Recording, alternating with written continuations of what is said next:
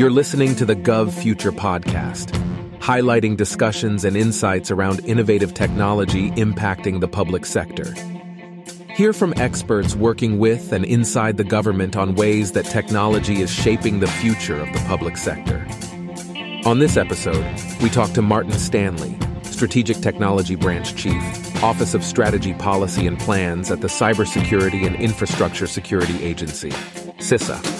We'll hear how emerging technologies, such as AI and quantum, are impacting cybersecurity, and how the interconnected nature of cyber threats requires collaboration between federal agencies and industry partners to address cybersecurity challenges given the ever growing sophistication of cyber attacks. Stay tuned. Hello, and welcome to the GovFuture podcast. I'm your host, Kathleen Walch.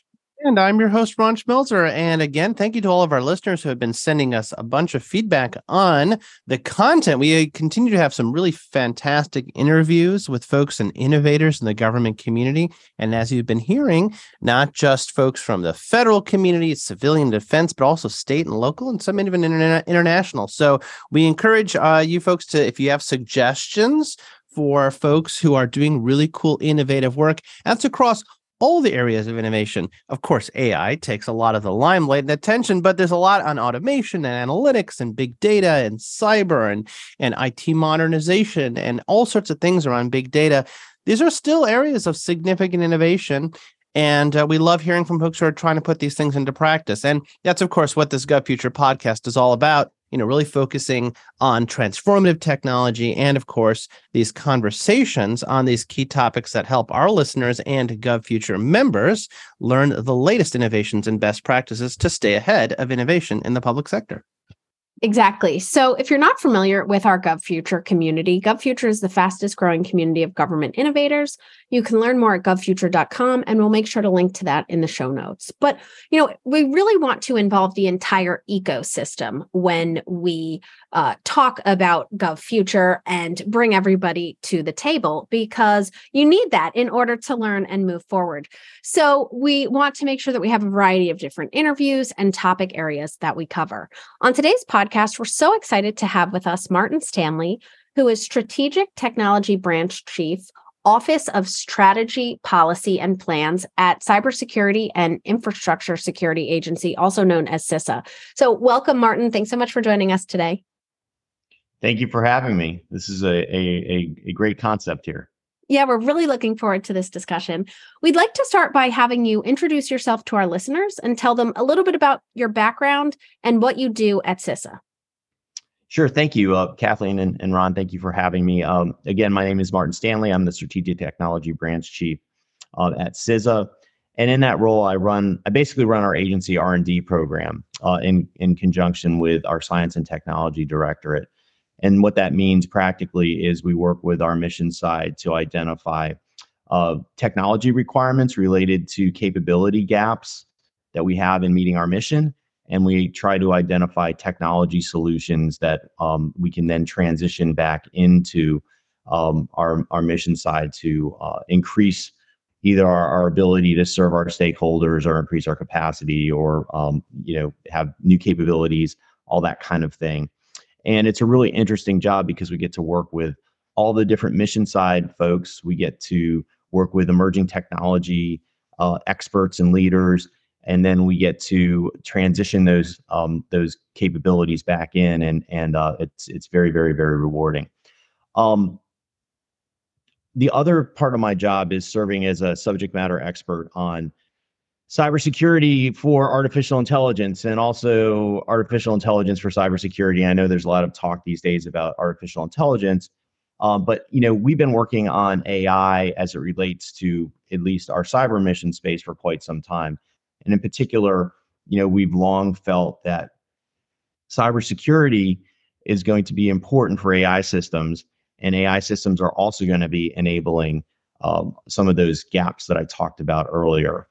And I think for context, as we talk about you know some of the you know, current concerns that we're reading about, and everyone's you know focused on the large language models, but um, we think of cybersecurity traditionally as you know in in in three you know kind of um, kind of threat areas confidentiality, integrity, and, avail- and availability.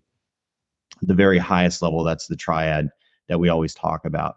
And I think we've got great and extensive experience with confidentiality and availability kinds of concerns. Those are our ransomware attacks. Those are our you know data breaches and things like that. And we've been we've been working on those denial of service. Those have been the kinds of cyber um, cyber uh, actors that we've been that we've been dealing with for quite some time. I think with artificial intelligence, we're we're starting to get more of a flavor of what integrity attacks would look like, not necessarily being able to trust the output of the system. Uh, I think today, you know, and, and, you know, previous to today, today we've been very um, trusting of the outputs of systems, and I think now we're going to be thinking a little bit more about, you know, do we know and and and how how can we be sure that this output is trustworthy? Yeah, that's a really big and fundamental idea I think that we're looking about. You know, as you know, one of the great ideas in cybersecurity was this idea of zero trust, which really had more has more to do with the philosophical approach and how we deal with data and trusted systems. But now we're realizing that maybe zero trust should apply to people too.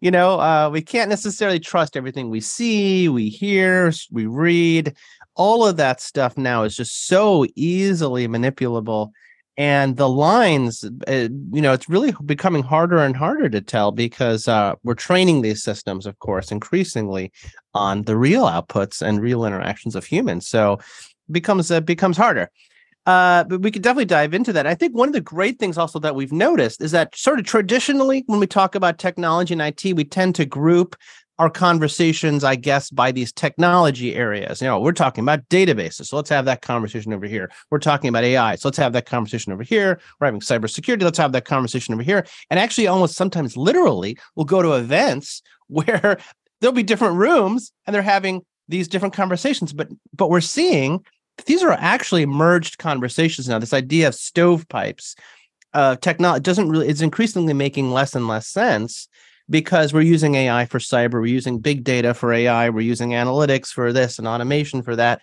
And so, so really starting to see uh, less in the way of differentiation um, from that perspective. So maybe from your perspective, you know, how are you seeing and how emerging technologies, AI, even quantum, which we'd like to fantasize a little bit from time to time. You know, how are they impacting cyber at CISA, eh, or just in general, your thoughts on on these all these different technology areas? Maybe it's making it harder even to to deal with everything all at once. Well, so so Ron, that that's an awesome question, and you know, it's it's you know, it's it's real it's really interesting. We're we're seeing two things. The first is we're seeing a convergence amongst the requirements. I talked about you know looking across our entire mission space for um, uh, you know where we've got technology gaps and how do we how do we fill those gaps? Initially five six seven years ago when we were working on this they were very different requirements. CISA's got multiple mission spaces. We have obviously our cyber mission space but we also have critical infrastructure protection and emergency communications. And i think one of the more you know rewarding things that we've been seeing over the years has been this convergence of the actual long-term technology requirements that we have. So now we're seeing analytic needs, um, you know, out of all of our different areas. Um, and I think the second aspect of what you mentioned, which is really, really interesting as well, is this concept of adjacent technologies. Everyone's focused on AI, but there's all these adjacent technologies, whether it's you know data protection or it's you know automation, robotics, you know all that kind of stuff, sensors, where all the focus is on AI, but it's all those other components that are also going to be um, necessary in order to get the full promise of that um, of that technology. So, how do we look at this? Well, we look at all of these technologies, whether it's artificial intelligence, quantum, and and and and and on and on, from three perspectives. We look at it as how we can further our mission, you know, how we can meet those technology gaps that we have we're very concerned about how our stake, stakeholders are going to adopt and use these kinds of technologies in the context that it'll change the um, attack surface that we need to assist them in protecting. And then lastly, um, we're very concerned as well with how our adversaries can leverage emerging technologies in order to change that threat landscape.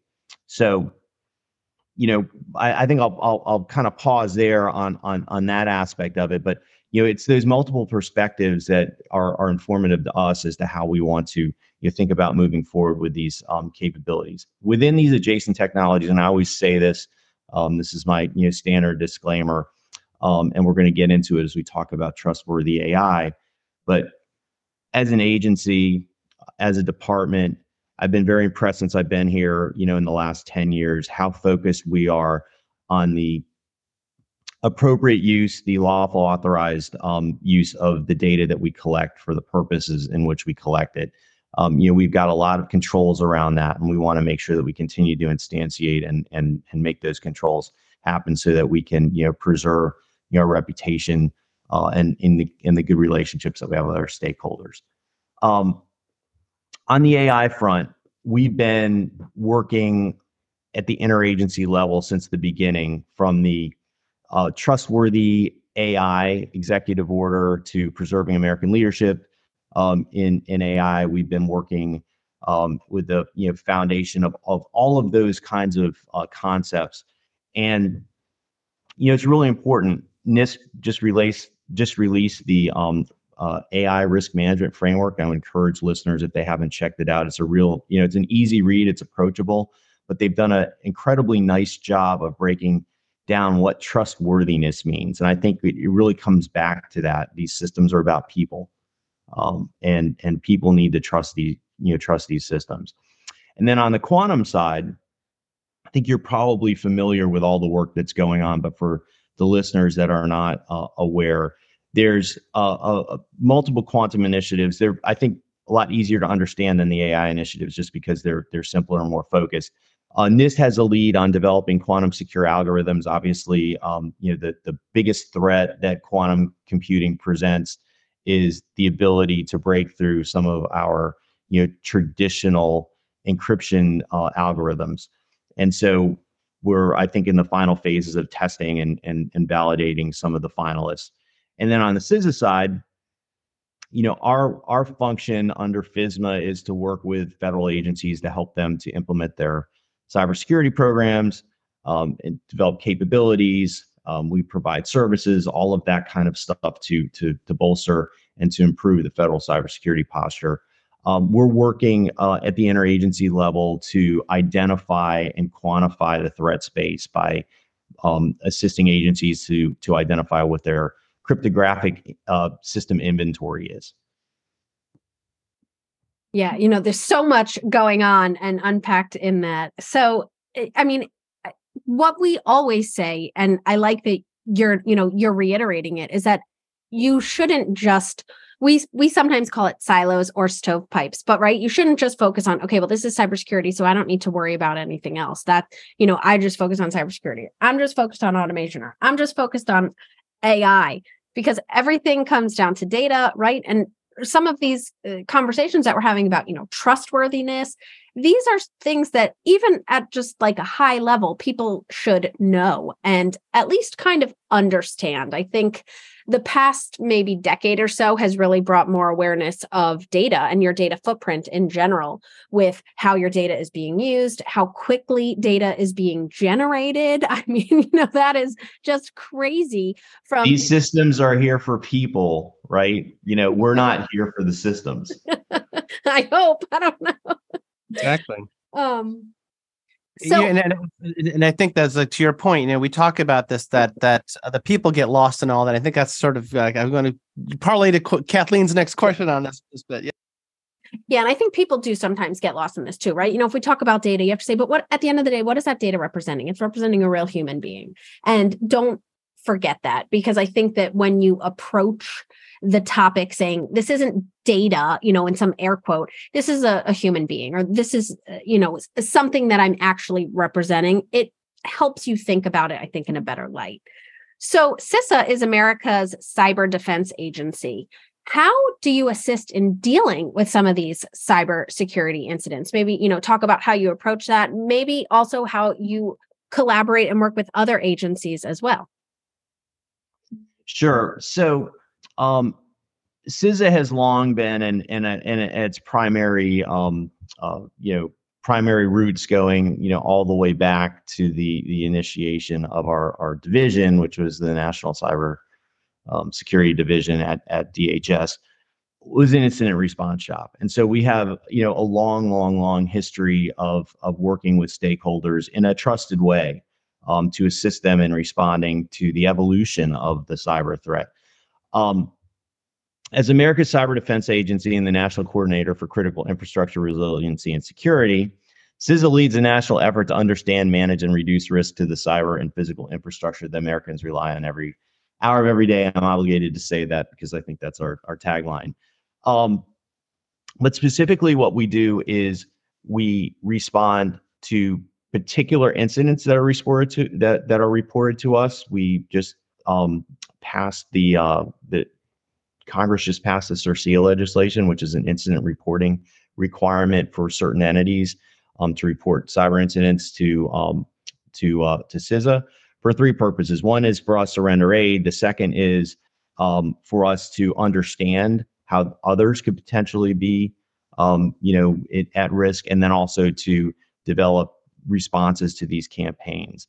And and in that in that regard, we lead, for example, the nationwide response to Log4j.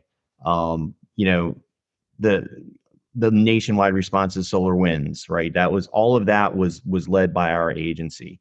Um, so we provide resources. We um, do a lot of trend analysis. I think that gets back to the AI stuff, you know, where we can you know, potentially do a lot better and a lot faster um, with the data that we have coming in from different sources to identify when there's you know potential campaigns.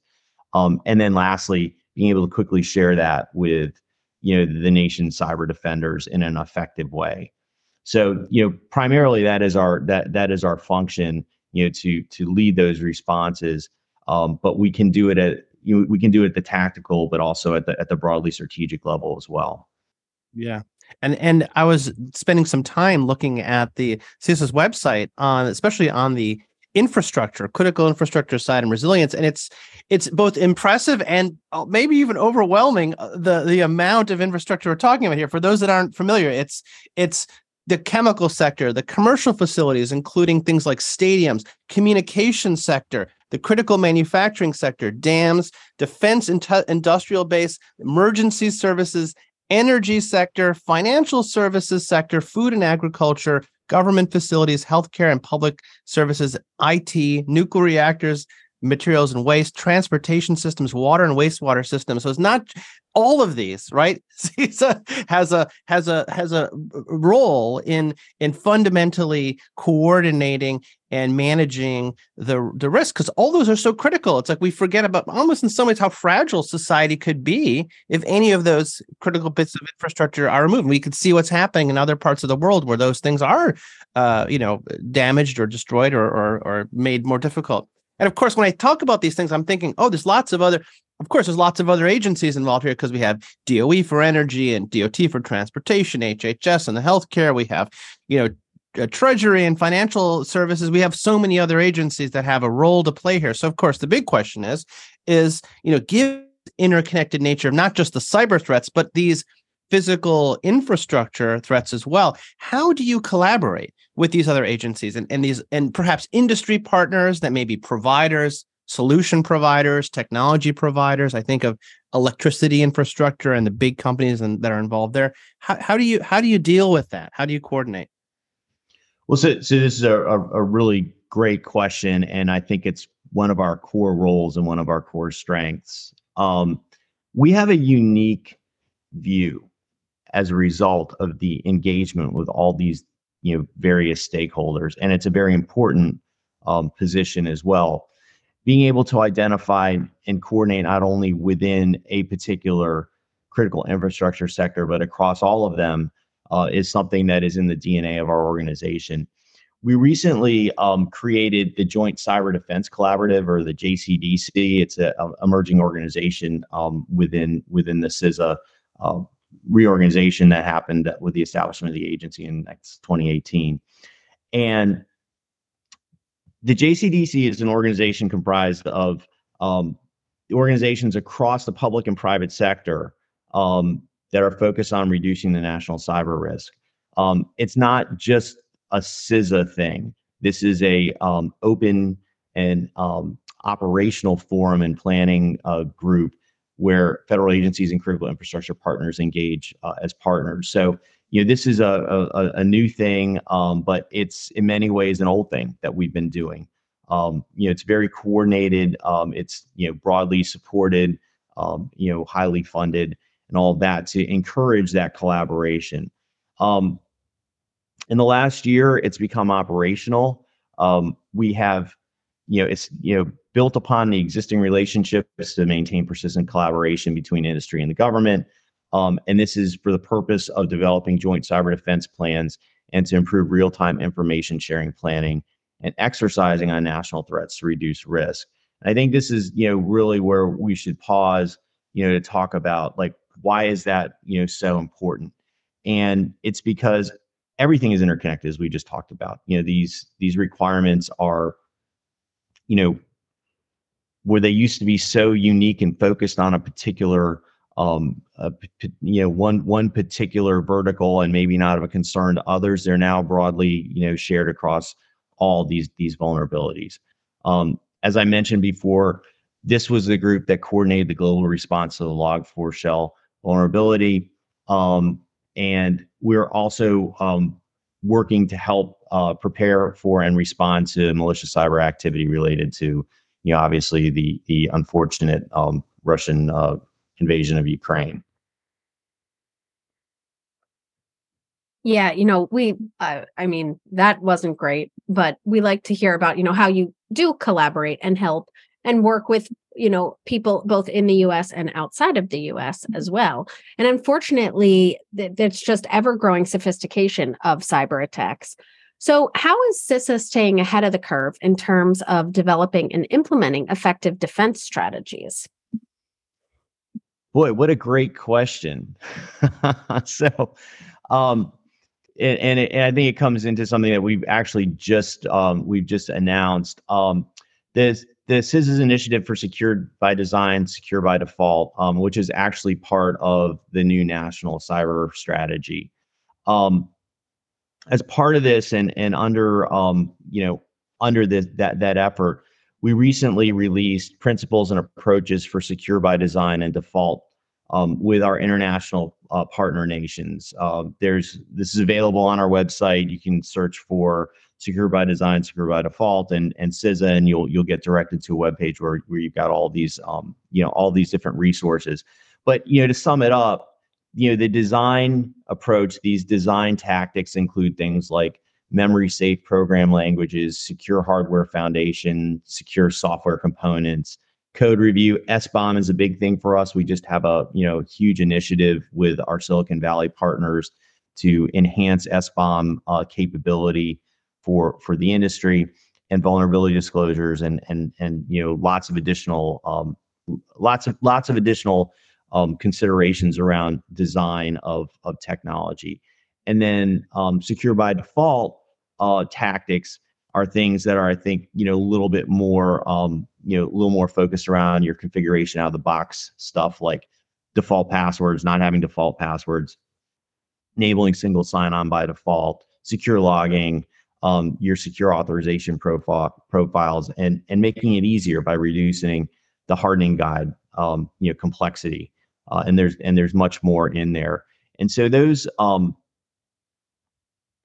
those approaches are things that we're going to be working very closely with industry partners who are you know best resourced to manage um, and and implement those capabilities and take you know take the burden off you know the the you know highly you know vulnerable and and resource challenged you know folks out there that you know we we see in in this um you know, in, in it where they have a very large, large, large attack surface and they're generally not very well funded, right? Using this kind of technology. Those are those are typically what represents a soft underbelly of this of, the, of our attack surface.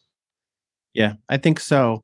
And you know, just like in the I say traditional, well, nothing's traditional anymore, but like the traditional world of defense, where, you know, we learned that it's not always about large, you know, government actors with large armies causing problems. It's this asymmetric warfare and asymmetric issues. You can have small people, but when they have access to advanced technology, they can cause all sorts of problems here. And I think that's one of the biggest things we're we're we're discussing, which is that everything now is a cross domain uh, multi-technological, multi-technological, multi cross stovepipe, and there's no stovepipes anymore. You know, issue where someone could take a little bit of automation, a little bit of AI, a little bit of big data, some analytics, this and that, and do something which maybe previously only somebody who had significant resources could do. And that means that people now have to become much more aware of all these things, which is a little overwhelming. It's hard to become an expert in everything.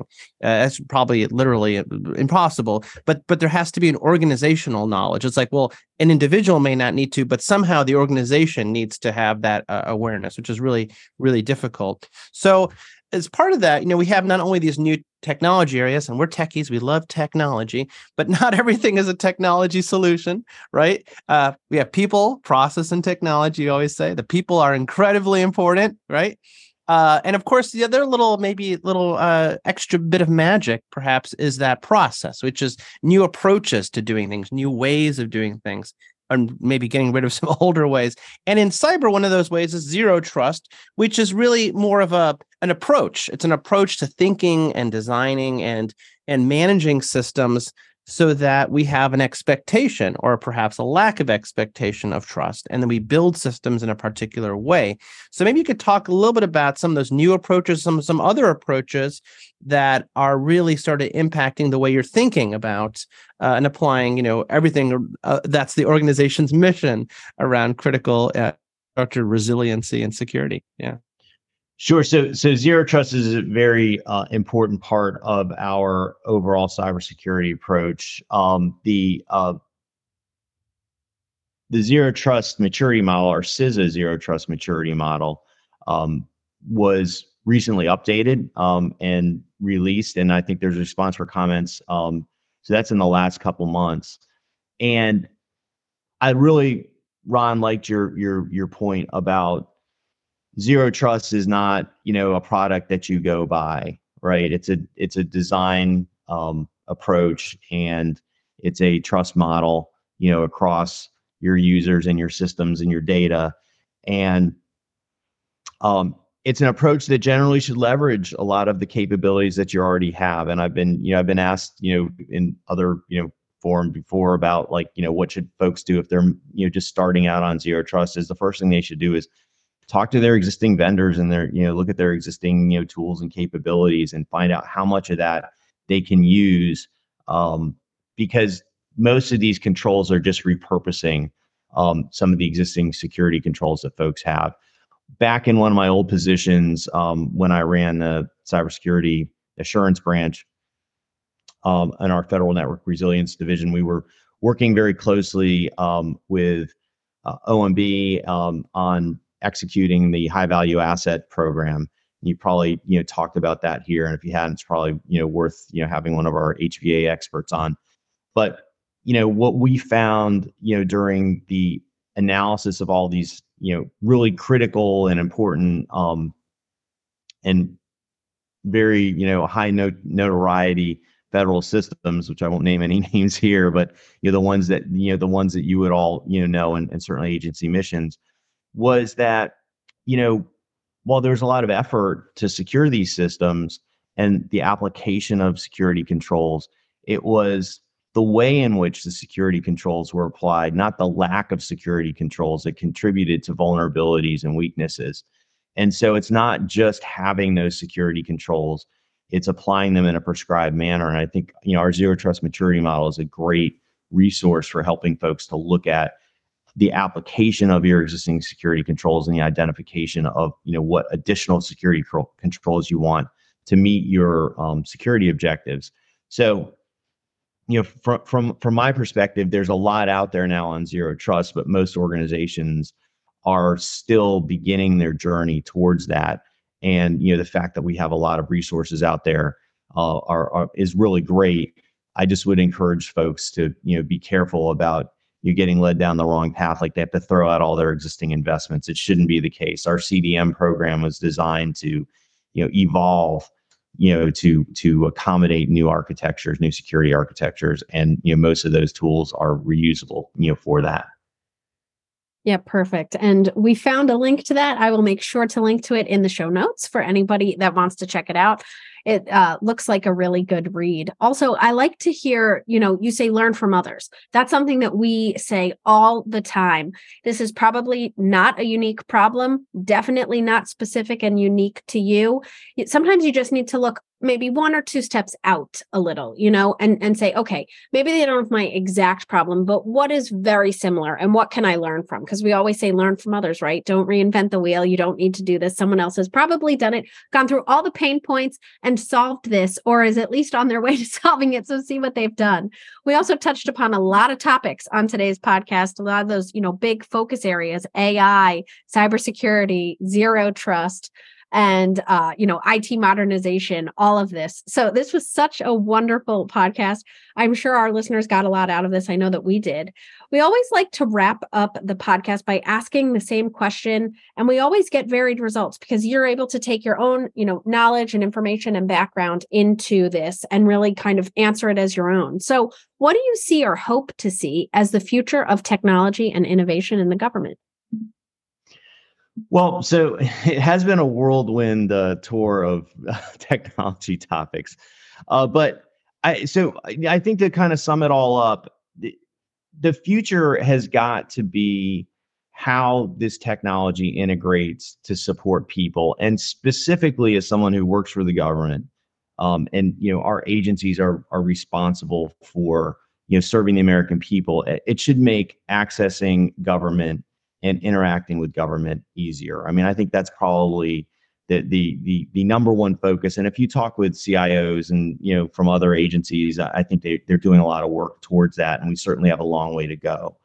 Um, but we can't lose sight of this human machine teaming. I think it's a very important thing to consider that as we bring in automation, we bring in new capabilities, uh, it creates other opportunities for the humans. We're not looking to replace people. We're not looking to um, have everyone interact, you know, with with with machines.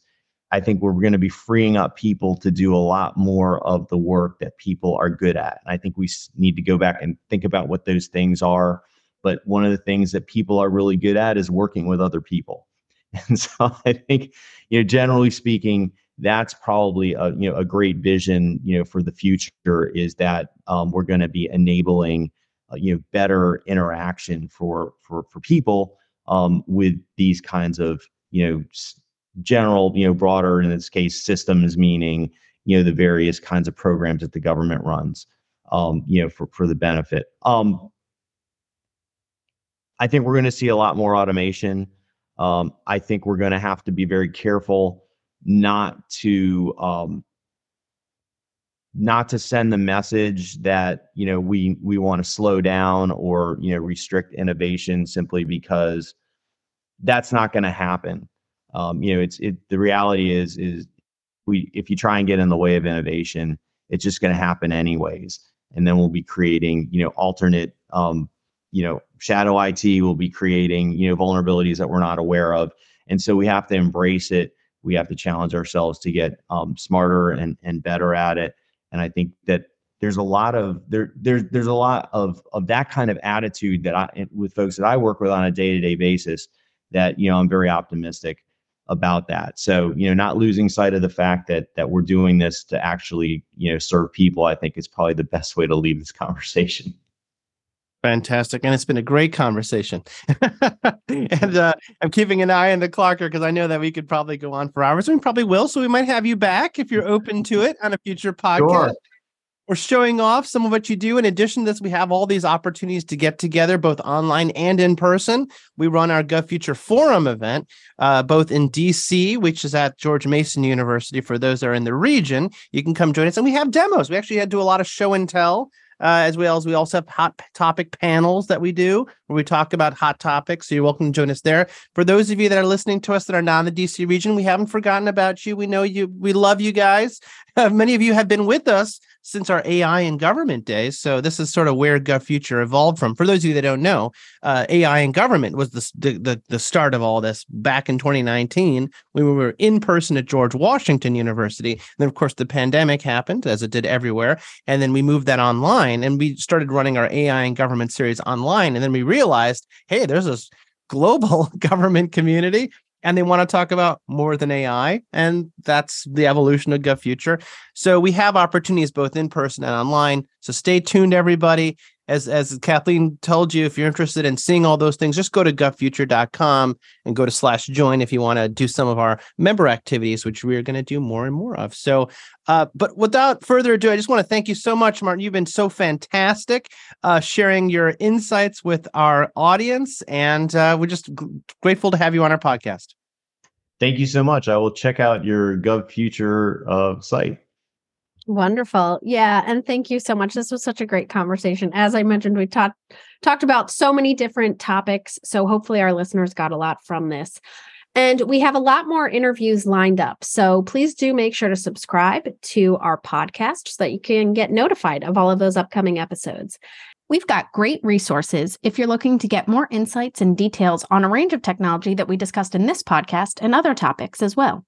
Check out our resources, books, courses, checklists, explainer videos, webinars, and more at govfuture.com slash resources, tailored for our GovFuture listeners. Again, that's govfuture.com slash resources, and we'll make sure to link to that in the show notes as well.